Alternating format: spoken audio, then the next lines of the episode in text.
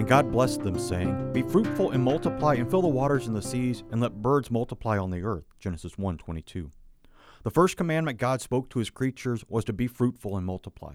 God didn't want the world staying with just the creatures he created on that day. He wanted the world to be filled with his creations. He gave the same command to Adam and Eve. God not only wants the world to be filled with animals and fish and birds and sea creatures, God wants the world filled with humans as well. This is why the church has for centuries fought against abortion and other forms of population control. God continues to provide for his creation. We don't have to worry about running out of the needed resources. We certainly may run out of something, but God will give someone wisdom about a new resource to continue providing for his creation. God wants the world to be full, and it is our job as Christians to protect all life. Amen. This meditation has been brought to you by Our Savior Lutheran Church in Milford.